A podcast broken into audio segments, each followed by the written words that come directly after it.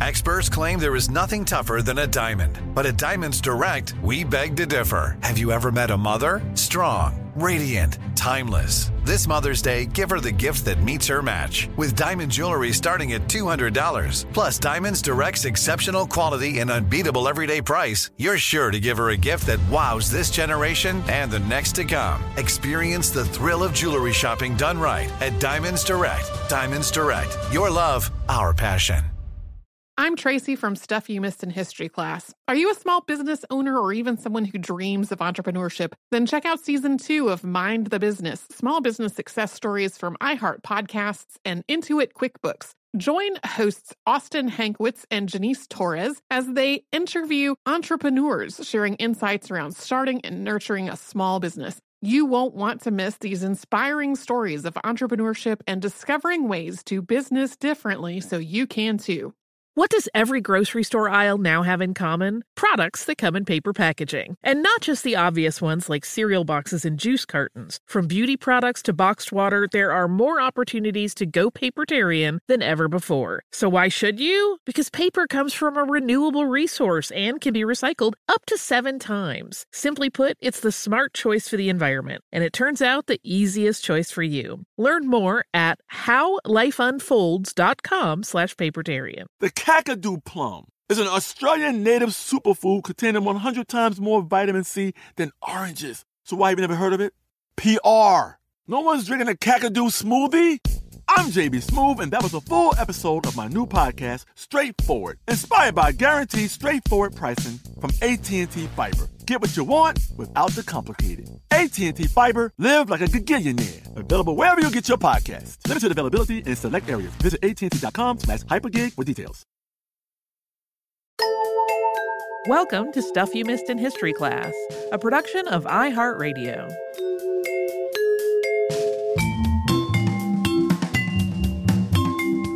Hello and welcome to the podcast. I'm Tracy V. Wilson. And I'm Holly Fry. We have an interview today. We were connected to the folks at Macmillan Podcasts about their new show, which is called Driving the Green Book. It is hosted by Alvin Hall, who took a road trip from Detroit to New Orleans, along with associate producer Janae Woods Weber. They documented this trip and the places they went and the people they talked to and the stories they told in a 10 part series that's all about the Negro Motorist Green Book. The first five episodes are out now, and new episodes come out on Tuesdays. Tracy talked to Alvin and Janae about their thoughts and experiences with the Negro Motorists Green Book and their road trip and the podcast itself, and we're sharing that interview with you today. I'm here today with Alvin Hall and Janae Woods Weber, and we're going to talk about their new podcast, Driving the Green Book. Alvin is the host, and Janae, you are the associate producer, correct? Yes. Yeah. So the Negro Motorist Green Book, which later became known as the Negro Traveler's Green Book, was really the most well known guide for Black travelers before the Civil Rights Act of 1964 outlawed racial discrimination in public accommodations. So, Victor Hugo Green, who was a letter carrier, started this guide in 1936 and was inspired in part by similar guides that were meant for Jewish travelers and just travel guides in general. For this podcast, Alvin and Janae went on a road trip last year from Detroit to New Orleans and interviewed people who used the Green Book in their own lives. So they talked about their own experiences then and now. Alvin and Janae, I am so happy that you're here with me today. And I'm also so glad that you've created this podcast. I have really wanted to talk about the Green Book on our show for years, and I had a hard time figuring out a great approach to it. And the approach that you have chosen is really fantastic because you're not only talking to real people about their real experiences, you've also just taken a broader look at the Green Book more as a time capsule. So, beyond giving people a resource for safe places to do things like deal with car trouble or get a bite to eat. Uh, also, you know, having a document of what the world was like over these decades. And I also wanted to talk to both of you together today because you went on this trip together, which I also love. So, welcome to both of you. Thank you. Thank you. First, starting with Alvin, could each of you tell us just a little about your background and what drew you to this project? In 2015, I was approached by a guy at the BBC who had read an article about the Green Book and thought there should be a program about it. I had also read an article about the Green Book and had been thinking about it at the same time. And as a result, we created an earlier version of this, but completely different, for the BBC called the Green Book. I'd been working on and off from the BBC since about 1997 when I started there creating personal finance programs. So in the UK, I had done Investing for All with Alvin Hall and my landmark series, Your Money or Your Life, which was a reality show about money. When that ended, I started to do more cultural programming uh, around things like Who Stole the Soul, intellectual property, and African American music, Jay Z from Brooklyn to the Boardroom. And that eventually led to the Green Book. That's great. How about you, Janae? What what brought you to this project? As a biracial Black woman who was raised in New England by a white mother, I have always been on a quest to discover my Black, my African American heritage. And this is in part fueled not only by my desire to know about my ancestors and to understand my place in our country and in our history, but also by the decade of work that I have done fighting for the liberation of Black people and other people of color. I've been active in the Moral Monday movements, in the Black Lives Matter movement. I'm an activist. I also work for a family foundation where we focus on equity in education, which means taking a very explicit look at the ways racism and poverty impact the educational outcomes and opportunities for children, in particular, Black children and other children of color. So the Green Book started out focused just on the New York City area, particularly around Harlem, primarily for services that a motorist would need on the road. So, like auto mechanics, a place to get a bite to eat. Uh, can you tell us about how it expanded from there? Yes. Victor gradually realized that people were traveling farther and further across America. So, first, he expanded it all the way down to Florida and up to the Mississippi River because that was easy for him to access. He gathered the information from fellow postmen who are, were in the same union. At the time he was a postman, there were black postman union and a white postman union. And so the black postman would know the places that had the best food, that had clean uh, accommodations, where you could get all of the services you need when you travel. So Victor collected all of that first going up to the Mississippi. And then quickly after that, he expanded it across the US. He would advertise in the Green Book that if you wanted your place listed there, give them a call. And he also hired agents at some point who would also go out and visit the places, confirm them, and recommend that they advertise in the Green Book. So it gradually became a picture of America and a changing America at that time. I knew that he was a letter carrier, and I didn't realize that he had relied on the other members of his union to to build out uh, the Green Book. There is so much fascinating information in the episodes of your show that are out so far. Um, as of when we're recording, there are four out, unless one came out today. no, they come out every um, Tuesday. they come out every Tuesday. So there are four out now, and they have talked about things like entrepreneurship is just referenced um, how the Green Book connects to some really thriving Black neighborhoods. Uh, one that you uh, talked about and visited was the the note is Little Harlem in Jackson, Mississippi. As you were making all of these connections, was there anything that you discovered that really surprised you? Absolutely. I, for one, was incredibly surprised in a gratifying sort of way to learn about the entrepreneurship of Black women. I have commented on this numerous times to Alvin while we were in the process of going on this road trip, while we were perusing copies of the Green Book. And, and since then, as we've been sharing these stories about our time on the road, because for me, growing up, what I was taught, the history that I was taught, was that Black women, our history in this country started as enslaved people, or we were domestics. I did not know that Black women were the economic backbone of many Black communities. They ran boarding houses, they ran hotels, they ran restaurants. And oftentimes, because of racism, white men, white businessmen in communities would not want to do business with Black men So they would instead speak with the Black women, which I found to be a very interesting situation considering you know what we know now about uh, feminism and business and how men in general don't deal with women. But to understand that there was a time when black women were really at the forefront of economic activity especially in the south was an eye-opener for me. Yeah how about you alvin? For me it was the resilience that we saw again and again. People would tell us the most horrific stories. Hezekiah's story in episode one about he and his brother sitting in the car, watching their father be demeaned by sheriffs when they go to the house to collect his Aunt Beatty's paycheck. To think about the collateral damage of that situation, him, his brother, the mother sitting in the car, but also to think about how he, when he tells that story, he doesn't tell it as a negative totally, but he tells it as something they survived, they learned from. He then used that knowledge later on when he was stopped again, and he passed that on to the next generation so that they could survive. We heard the story of survival and optimism in the face of really dangerous situations again and again. And what fascinated me and what I took away from it is that we as African Americans have some place in us this well of optimism, resilience, and the belief that we can make our futures better.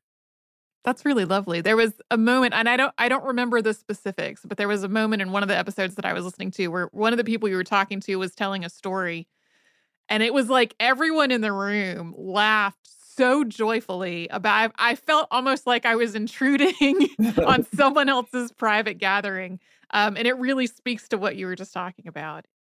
In this next segment of the interview, Tracy talks with Alvin and Janae about how their own experiences on the road mirrored the experiences of some of the people they interviewed. But before we get into that, we're going to pause and have a sponsor break. I'm Tracy V. Wilson from Stuff You Missed in History class. Did you know small businesses make up 99.9% of all businesses in the United States? The world is powered by entrepreneurs, and if you're a small business owner or even someone dreaming of starting your own business, then you'll want to check out season two of Mind the Business Small Business Success Stories from Ruby Studio, from iHeartMedia, and Intuit QuickBooks. And every episode, hosts Austin Hankwitz and Janice Torres talk to entrepreneurs about how they've grown from the the lessons of launching and nurturing a small business and how they have found success being their own boss. From the excitement of first starting out to finding the right tools and resources to process invoices and payments like QuickBooks Money, you won't want to miss these inspiring stories of entrepreneurship and discovering ways to business differently so you can too. And if you're a small business owner or even someone dreaming of starting your own business, then you'll want to check out season two of Mind the Business Small Business Success Stories from Ruby Studio, from iHeartMedia, and Intuit QuickBooks. When you think about the future, what kind of technology do you envision? Whatever the future holds, artificial intelligence will undoubtedly be at the heart of it all. Join Graham Class as he hosts season two of Technically Speaking, an Intel podcast from Ruby Studio in partnership with Intel. Explore the future of technology that's rapidly evolving our world today with the help of AI. There is still so much work and research needed to fully understand the power and potential of AI, and Intel is at the forefront of implementing AI in revolutionary technology that's changing the world we live in for the better. In each episode, Graham interviews the minds transforming medicine and healthcare, retail, entertainment, personal computing, and more while pioneering new uses for AI in these spaces. Tune in every other Tuesday and explore the latest technology that's changing our world today and creating a more accessible tomorrow. Listen to Technically Speaking, an Intel podcast on the iHeartRadio app, Apple Podcasts, or wherever you get your podcasts. If you use paper, you're a human. But if you choose paper, you're a papertarian, someone who lives a paper based lifestyle because it has a positive impact on the planet. And also because it's the easiest choice you'll make all day. Seriously. It's as easy as reaching for boxed instead of bottled water. It's as easy as opting for beauty products that come in paper packaging. It's as easy as grabbing eggs in a cardboard container. And that's all in one trip to the grocery store, which, if everyone's being honest, you were planning to go to anyway. But paper isn't just an easy choice. Papertarians know that it's the smart choice too, because paper comes from trees, a renewable and sustainably managed resource, and paper products are designed to be recycled. In fact, when you choose products that come in paper based packaging, those fibers can go on to be recycled up to seven times. So why wouldn't you go papertarian? Learn more at howlifeunfolds.com slash papertarian. Today, I'm going to give you some straightforward advice on how to deal with naughty kids.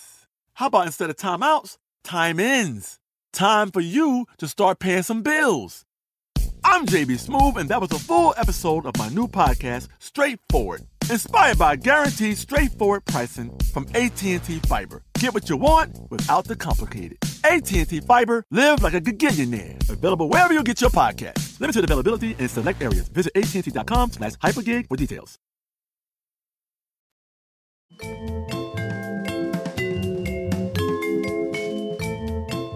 Victor Green talked about how he really hoped that one day the Green Book would not be necessary anymore. And uh, unfortunately, he did not live to see that day because he died in 1960.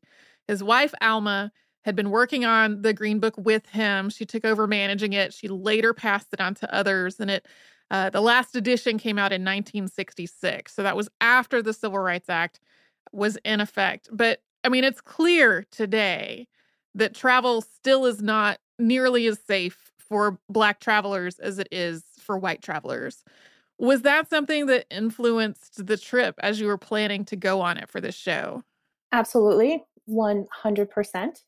In some more overt ways, for example, Alvin and I made plans to drive explicitly only during daylight. We were not interested in tempting any sort of negative fate by driving on foreign southern roads that we weren't familiar with at night. And also, something that we had never talked about, but that we did quite naturally was I drove almost the whole way, more than 2,000 miles, because we both know a black man at the wheel of a nice car can attract the attention of unwanted scrutiny. And we simply didn't want to deal with that. And we never had a conversation about it, but we had an implicit understanding that that's how we would operate on the road. Yes. And I think that's something that was really powerful looking back on the trip that Janae and I, who have been friends a long time, we knew there were things that we just understood between the two of us.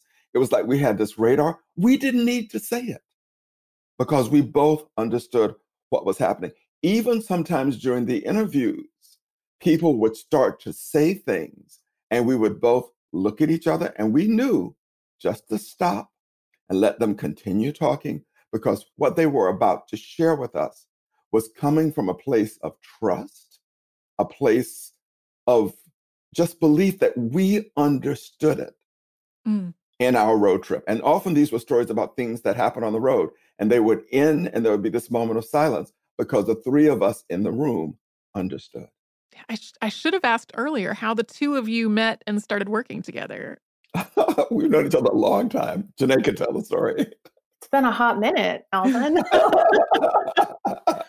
we met because Alvin is a writer, a very gifted writer, and was working on a book with my father in law. And um, I met Alvin one day when he came to my father in law's office to do some work we started talking, we hit it off, and we have been laughing and sharing stories ever since. And that was probably about 20 years ago.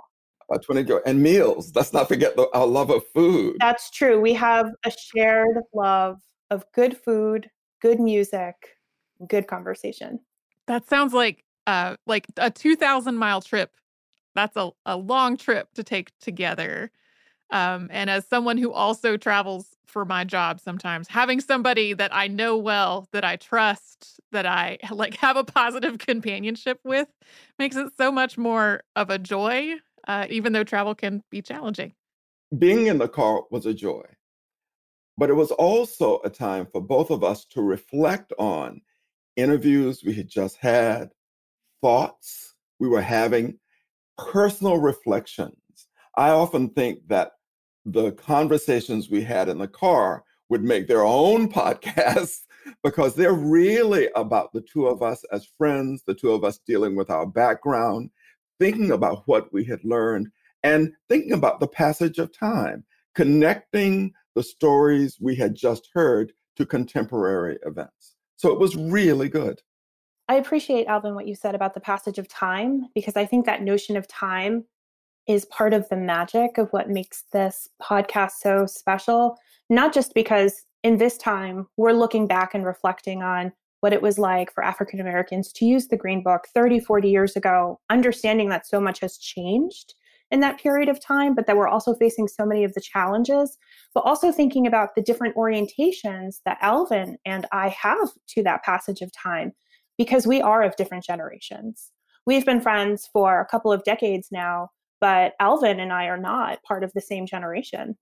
And I had a much different experience growing up. I, I was born in the post civil rights era world, whereas Alvin grew up during the civil rights era. And the ways that we related to the stories that were being told were quite different. For Alvin, I do think for you, it was like a true homecoming when you heard some of these stories. Whereas for me, it was a revelation. It was an opportunity for me to be introduced to the elders and their wisdom that I never knew because I did not have the privilege of growing up with African American elders in my family. And so we just had a very different response to what we heard. And I think that that really shines through in the way that these stories ultimately were told. For me, the stories were often deeply penetrating, and I had no barriers to them. I just couldn't. They were like going back into my own past. They were like feeling relatives in the room who had died decades ago.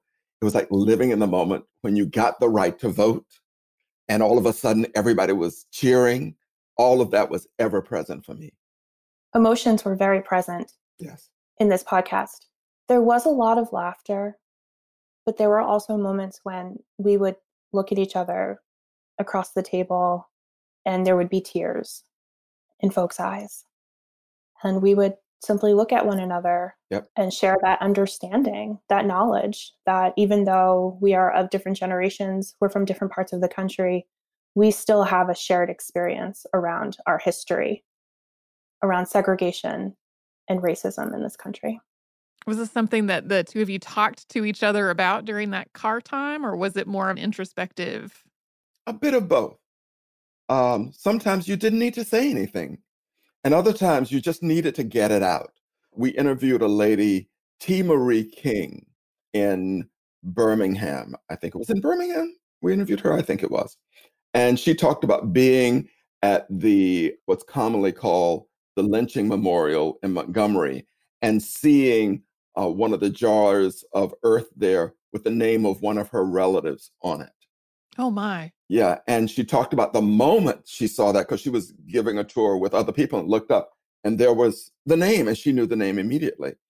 Uh, when she told about that, you know, that was that was one of those moments where you hearing it, you felt, wow. But yes, she told us in a very cool, a very balanced way that showed how she had taken this in.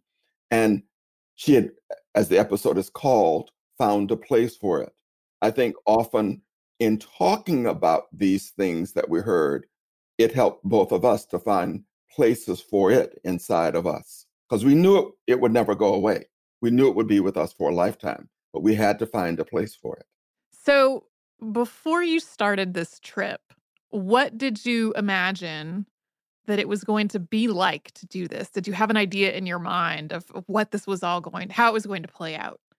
Oh, wow. That's a wonderful question. And I'll start by saying I immediately had hoped we would eat lots of amazing, delicious soul food, which we did indeed. I have never eaten so much incredible fried chicken in my life. but that was, um, you know, just the culinary, physical aspect of it. I didn't know what to expect. I went into this with a sense of wonder, a sense of searching And I was looking for not just these parts of history that were never taught to me, but in a way, I think I was also looking for parts of myself that had never been revealed to me, things about where I came from that I've never known about. Because people are products of the places where they are and the families where they grow up. And I grew up distanced from my African American family. My African American family also has roots in the Deep South in Alabama. And I have never spent any significant amount of time there but I know that their DNA, I know that that Alabama soil runs through my blood. So I was just excited to go and to be there, to breathe the air, to walk on the streets where perhaps my ancestors, my relatives walked, to see the places that they saw, and also to bear witness to what they survived. I'm still here I am here because they were strong. They survived. They lived. Their resilience and their grit is evidenced by the fact that I'm here generations later. I've done several other road trips uh, related to BBC programs. So for me, part of it is making sure we stay on schedule, making sure we get the interviews done on time, making sure we're on the road on time, uh, I'm very much about that because you only have so many days for the entire production. It's like a movie. You have to do it in 12 days or you don't. There's no other time or resources left. So that was always in the back of my mind to keep us going. But I was also very much aware of the potential for danger on the road, for example, if we get stopped, which is why Janae drove substantially more than I did. I was also concerned about weather conditions. I was also concerned about finding the places where we were going because we had no idea where they were located, what types of neighborhoods they were in, uh, whether it would be safe to leave the car. So I was I was always a little bit concerned. And to me, the surprising thing was when I realized that my concerns often paralleled the concerns of the people using the green book. You know, where am I going to stay? Where are we going to find food? You know, what happens if something goes wrong? Do we have a number to call? These were all the same concerns. And here I am in 2019 on the road with Janae, and we're having the same concerns.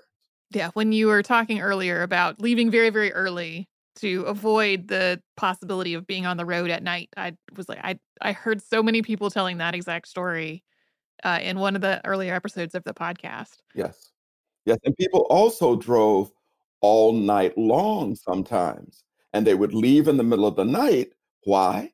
Because they wanted to avoid the white gaze on the road. Because many people don't know that any white person, especially in the South, could stop any black person on the road. And so, in order to avoid the chances of that happening, many people drove all night. And also by driving during the day, you avoided the risk of being caught in a sundown town after the sun went down. Sundown towns did not permit African American people to be within their borders once the sun went down, or there could be trouble.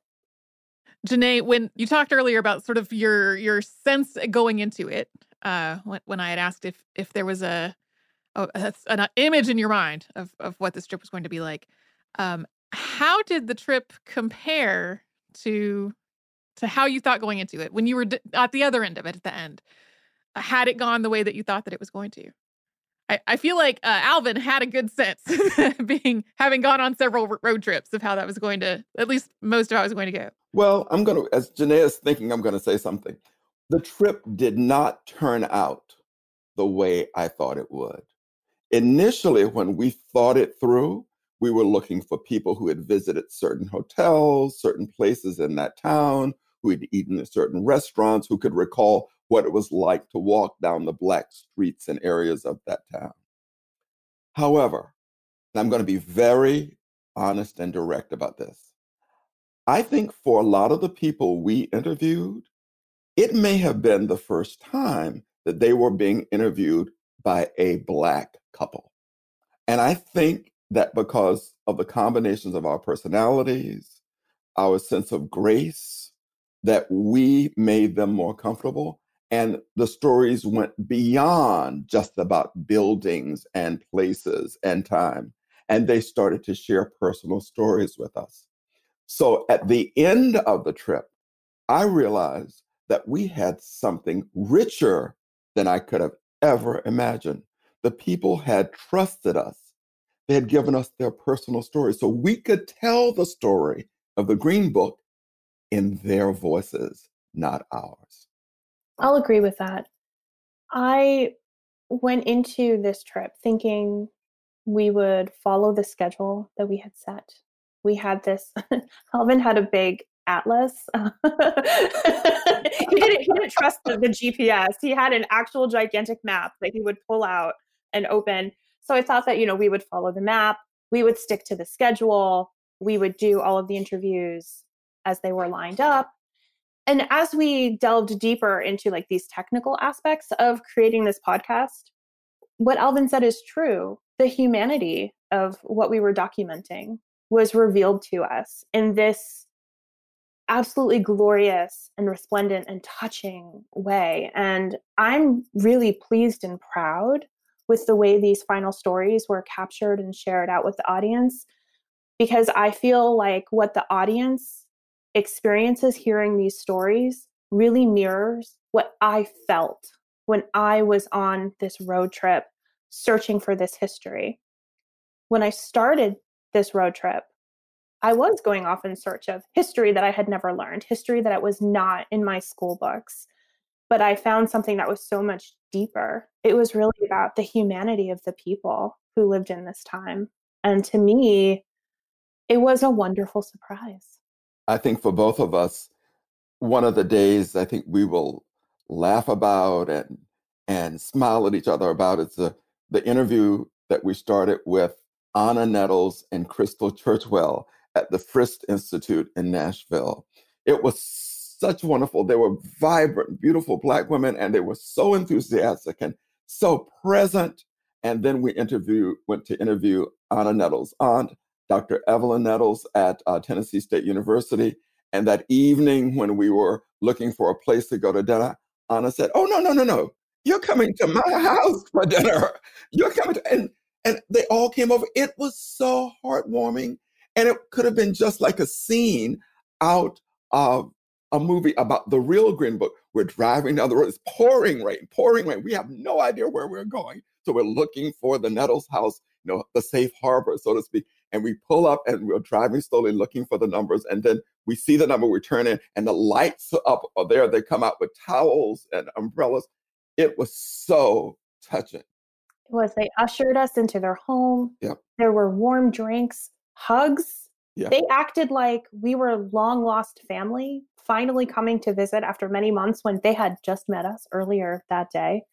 It was really like being embraced. And it was such an incredible experience to understand even just a tiny amount, the relief that Black travelers must have had back then after being anxious on the road, especially if they were traveling with young children, to show up to a family home and to be greeted with such kindness it's it's extraordinary and this is one of those wonderful days that after the interview we were driving the next day and Janae and I turned and looked at each other and said the nettles of Nashville and that because that is episode 5 and the concept behind that has not changed since that moment in that car I'm looking forward to that one. That uh, that one should be out, I think, by the time this episode of the show comes out. Um, I do want to circle back to the idea. I appreciate this podcast so much, and I appreciate your work on it so much because I feel like as a like as a white listener, I'm getting a perspective that I would not have gotten if someone else had gone to do these interviews. And like if a, if a white podcast host had asked the same people similar questions, that their responses might not have been as candid. So I'm extraordinarily grateful that like this is existing now to share these people's experiences and views for all audiences uh, in a way that I think if you know if I had tried to do it, I might not have captured. I think part of that is again due to Janae's personality and grace, and I always say my southernness. Several times during the interviews, people would go, Where are you from? And I would go, I'm from originally from Tallahassee, Florida. They go, I knew you were from the South, or you sound like a relative of mine, right? Because I am Southern. Although I live in New York City, I remain a deeply Southern person in so many ways. And I think that connection was the thing that made them more trusting. They knew we weren't out to betray them or trick them. We just wanted to have a conversation. And the other part of it was because Janae and I are both intelligent people and we talk through everything. We did all of these interviews without notes. We weren't sitting there with notes on our laps following questions. We were listening to these people, and all of our questions and responses came honestly and intuitively out of what they were saying, organically out of what they were saying. Yeah, that that's right. We didn't take notes because we weren't there to collect these stories as if they were merely artifacts. These stories were gifts, and it was generous of people to share these gifts with us, especially because for many folks, this was not something that they had really talked about publicly before. And the fact that they were speaking about it with me and Alvin was profound because we are Black people. And Black history is American history. Black stories are American stories. But we wanted to tell these Black stories from the Black perspective. We wanted to center Blackness, African Americanness in everything, in every element of this podcast. And I think you can feel that when you listen. It, it, feels authentic, it feels true. And we're really honoring the spirit and the energy of the people who took the time to share these memories with us. And I'd like to add one thing to that. I think that all of that was enhanced by the work of Juleyka Lantigua Williams, who was the editor. She got the stories emotionally and intellectually from the very first day we worked together. In the first day, we edited one complete program. She got it. And then she introduced us to Cedric Wilson, who did the soundscaping and did an original score. And I gave him some of the music that we had taken on the road trip and shared with him some music that I love from that period.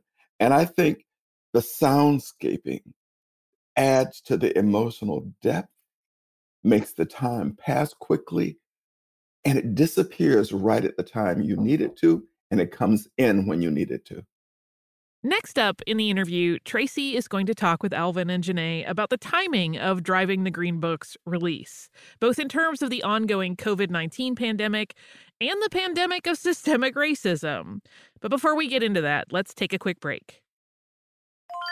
I'm Tracy V. Wilson from Stuff You Missed in History class. Did you know small businesses make up 99.9% of all businesses in the United States? The world is powered by entrepreneurs, and if you're a small business owner or even someone dreaming of starting your own business, then you'll want to check out season two of Mind the Business Small Business Success Stories from Ruby Studio, from iHeartMedia, and Intuit QuickBooks. And every episode, hosts Austin Hankwitz and Janice Torres talk to entrepreneurs about how they've grown from the lessons of launching and nurturing a small business and how they have found success being their own boss. From the excitement of first starting out to finding the right tools and resources to process invoices and payments like QuickBooks Money, you won't want to miss these inspiring stories of entrepreneurship and discovering ways to business differently so you can too. And if you're a small business owner or even someone dreaming of starting your own business, then you'll want to check out season two of Mind the Business Small Business Success Stories from Ruby Studio, from iHeartMedia, and Intuit QuickBooks. When you think about the future, what kind of technology do you envision? Whatever the future holds, artificial intelligence will undoubtedly be at the heart of it all. Join Graham Class as he hosts season two of Technically Speaking, an Intel podcast from Ruby Studio in partnership with Intel. Explore the future of technology that's rapidly evolving our world today with the help of AI. There is still so much work and research needed to fully understand the power and potential of AI, and Intel is at the forefront of implementing AI in revolutionary technology that's changing the world we live in for the better. In each episode, Graham interviews the minds transforming medicine and healthcare, retail, lifestyle, entertainment, personal computing, and more, while pioneering new uses for AI in these spaces. Tune in every other Tuesday and explore the latest technology that's changing our world today and creating a more accessible tomorrow. Listen to Technically Speaking, an Intel podcast on the iHeartRadio app, Apple Podcasts, or wherever you get your podcasts.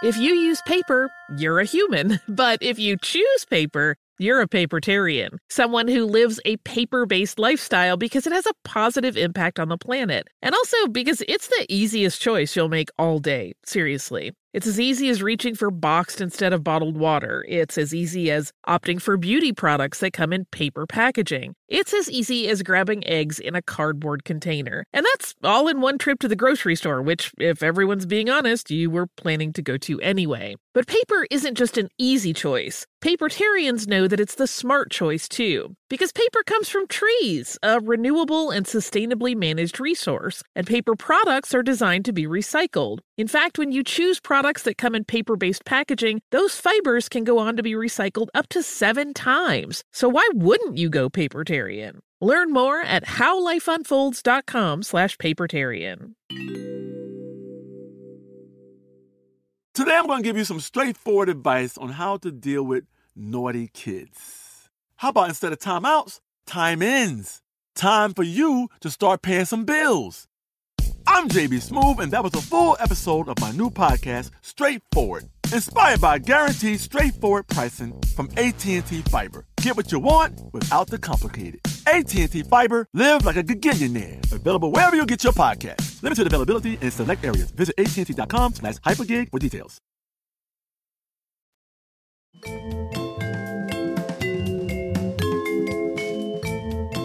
When you all were on this trip, and uh, probably, I mean, I imagine when you started working on editing the episodes, depending on what your timeline was like, I, it seems unlikely that anyone imagined that this podcast was going to be coming out to the public in the middle of a pandemic when travel is not being encouraged for anyone. Do you think that is going to affect how people hear and interact with these episodes? We really had no control over the release date of this podcast series. Uh, and I was anxious to get it out. But I think in many ways, fates were looking favorably upon us. I think that somewhere out there, something or some power believed that people needed to hear this story.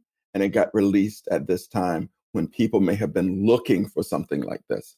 I know that many people were at home and had seen the Green Book movie. So this provided a nice balance for what they were feeling toward the movie. And maybe it made them more curious about and open to hearing the real story as opposed to the Hollywood version. The Hollywood version is a very different thing. It is a very different story because it's told from the white point of view. It's told from the point of view of the driver, not the point of view of the African American pianist. Ours, as Janae said, is told from the point of view of a Black person, of the Black people we interviewed and ourselves.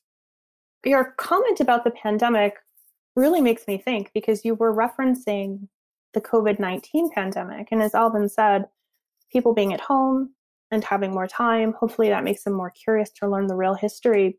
But we are also deep in a moment around another pandemic, the racism pandemic, which is evidenced by police brutality against people of color, by the unwarranted stops on the road that escalate into violence against people of color. And there's a growing public consciousness around that. So we're living through these twin pandemics of racism and violence against Black people, also while we're quarantined at home because of the COVID 19 pandemic. And in an odd way, I think that does create a situation where stories like this one really speak to the moment that we were in and hopefully can help people think about how can we be better in the future. I think what Janae said is absolutely spot on. I think I worked on getting this series commissioned and realized for over two years, and I believed in it. And When we finally got it commissioned, I was thrilled. When Janae said yes, I was thrilled. When we started the road trip, I was thrilled. But then we had to do the production, and the production took a little bit longer. And then when Juleyka finally came into the picture, it started to move fast. But even after that, there were little delays and little delays, and I became concerned. Clearly, somewhere out there, some force was delaying this for this moment. The ancestors. The ancestors, exactly. Uh, you you went to so many places. You talked to so many people for this podcast. Was there anything like a story that anyone told you, or or something that happened along the way that you really wanted to fit into an episode, and there just wasn't a good place for it? Ooh, yes. When we were editing, there was a brilliant story when um, Dr. Evelyn Nettles was visiting her grandmother, Essie Nettles, down in uh, Moss Point, Mississippi, when she was a little girl. Her grandmother gave her some money, and she went into the store to buy some ice cream. And of course, being a little girl, she didn't know that it was a segregated store. So she was up at the counter with her money about to buy her ice cream. And her grandmother, who was in the car, saw her and rushed in and grabbed her to get her out of there. And she didn't really understand why until much later. There were many stories like that about how a, uh, a parent would try to protect their child. And often you heard them say later on, I really didn't know what was going on because my parents so protected me. We wanted to do a whole episode about that, but that was difficult to pull off. And so we left that story go. And I think the other one was, which we kept in until the last moment, was uh, Crystal Churchwell when we were sitting there in the Frist Museum and across from the Amtrak station. And she looked out of the window and said, My father was a porter in that station, and they treated him so badly in that job that he didn't even last longer there. And here she is sitting in the museum overlooking that station where her father was treated so badly. Mm. It's it was just one of those rich moments you want to keep in because it adds texture, but you can't. And there were many moments in the car or when Alvin and I would tour places and we would share our reflections on the stories we heard or these historical sites that we were visiting and those don't appear in the podcast and I do think there is a power in those reflections because, as we mentioned earlier, Alvin and I grew up at different times in this country and we have had different experiences being Black people in this country. He's a man, I'm a woman, we're different generations. He grew up in the South, I grew up in the Northeast. And we still have this shared experience. And so many of the stories and reflections we were sharing were grounded in some universal fundamental truths that I have discovered hold solid, I think, for most Black folks. And I would love to be able to share some of that someday. Are there any of the universal truths that you'd like to talk about now? That we are an optimistic people. We could not have lived through Jim Crow, segregation. We could not have survived all of the redlining that occurred, the denial of our rights when we had gone to war to fight communism and fascism and then come back to this country and be treated the way we were. Uh, we have to be an optimistic people. Um, we are a forgiving people because you hear the stories and most of them are really horrific, but people forgive and move on. We don't forget, but we forgive and move on because we know that we have to make a better life for ourselves. And I think that while we are aware of the past, we try not to let people trap us in the past. Many people will refer to Black people as if you know there's been no progress since you know Reconstruction or since Jim Crow or since the Great Migration. We are a diverse people in America, and we've done a lot to help sustain America. I tell everybody we are the people with the passing of the Voting Rights Act of 1965 who helped America realize the word democracy. it's that simple. So there are those truths that we all participate in that I think about quite frequently, especially in the times in which we live. So, Driving the Green Book is 10 total episodes. Uh, I have heard four of them. There will be a fifth one out by the time this episode comes out. Uh, do you each have favorites among those episodes or are they all are they all at a an equal place in your hearts? Can any mother choose a favorite among her children? well, there's one I can't listen to. I cannot listen to episode 6. Oh. It is it's so uh Hank Sanford's story of about his mother is so powerful, so powerful. And it's a simple story. And at the very end of it, Janae asks a very simple question What is your mother's name? It's a beautiful sequence. And for me, that story is the one that lives in me every day, every day. I don't think I've let that story go since the time we recorded it. I will never forget that moment. That is one of my most favorite moments of being on the road. I remember when he said her name. Yeah. The hairs on my arm stood up. And it was almost as if you could feel her presence because we said her name. We called her back to us. Yes. And another favorite moment was when he recalled the march from Selma to Montgomery. And he talked about Dr. King and how he would say, how long? And the crowd would say, Not long. And then he repeated again, How long? Not long. And then I asked the question if Dr. King was standing in front of you today and he said, How long? How would you answer that question today? One of those moments you never forget. Uh, thank you both so much for talking to me today is there anything that you would really want our listeners to know about driving the Green Book or your experience working on it? Ooh. I think for Janae and me, one of the rich aspects of this series is the different accents that you will hear throughout. You have Hezekiah opening it. You have the beautiful voice of Evelyn Nettles. You have Danny Ransom talking about his love of maps. And to me, just to hear all of those accents from all over the South, it's just so beautiful. It's, and I think people need to listen out for that because I think that is what really makes this better than just going out and doing a simple documentary. And there'll be long passages in which you will hear nothing from Janae or from me. And all you will have will be the voices of the people we interviewed. My hope is that driving the Green Book inspires younger Black people to seek out the stories of their elders. These are not the stories that are commonly told, but these are the stories that are so important for us to understand collectively who we are and the strength that we have and all of the beauty and intelligence and grace and wisdom that we have to offer the world. There are so many more of these stories. There are 10 episodes in this podcast. We could have made 100.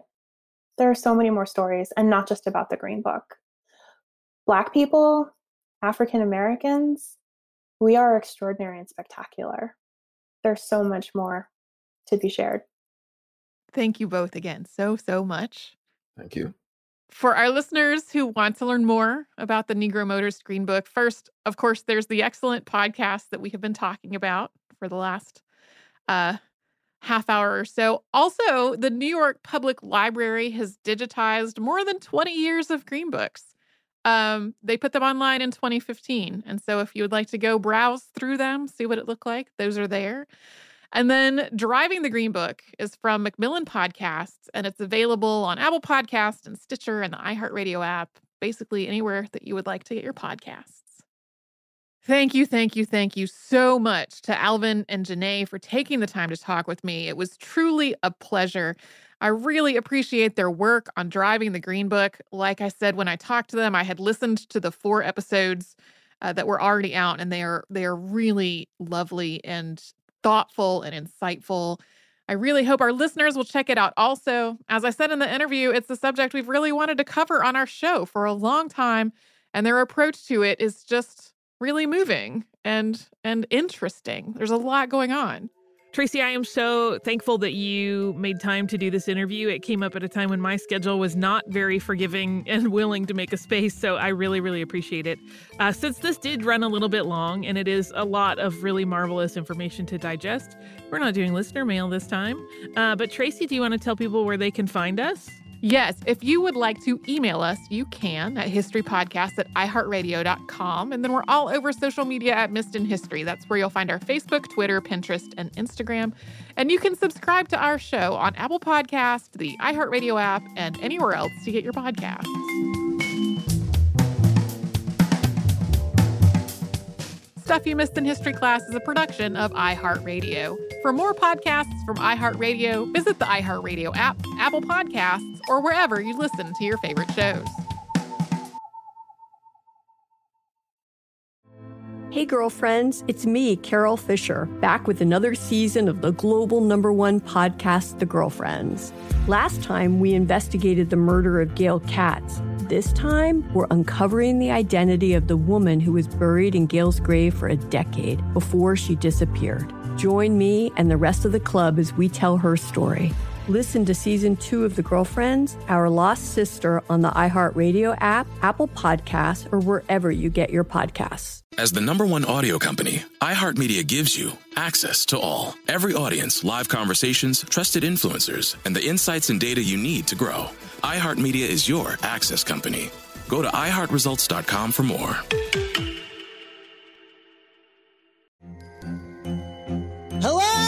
Acclaimed comics writer and notorious Scott Summers hater, Rosie Knight. Well, hello, Emmy winning podcaster and totally unbiased Targaryen royal supporter, Jason Concepcion. Somehow the X Ray Vision podcast has returned. And like always, we'll be here every week. You'll hear from TV writers, actors, comics creators, pop culture critics. Nothing is off the table. Listen to X Ray Vision on the iHeartRadio app, Apple Podcasts, or wherever you get your podcasts.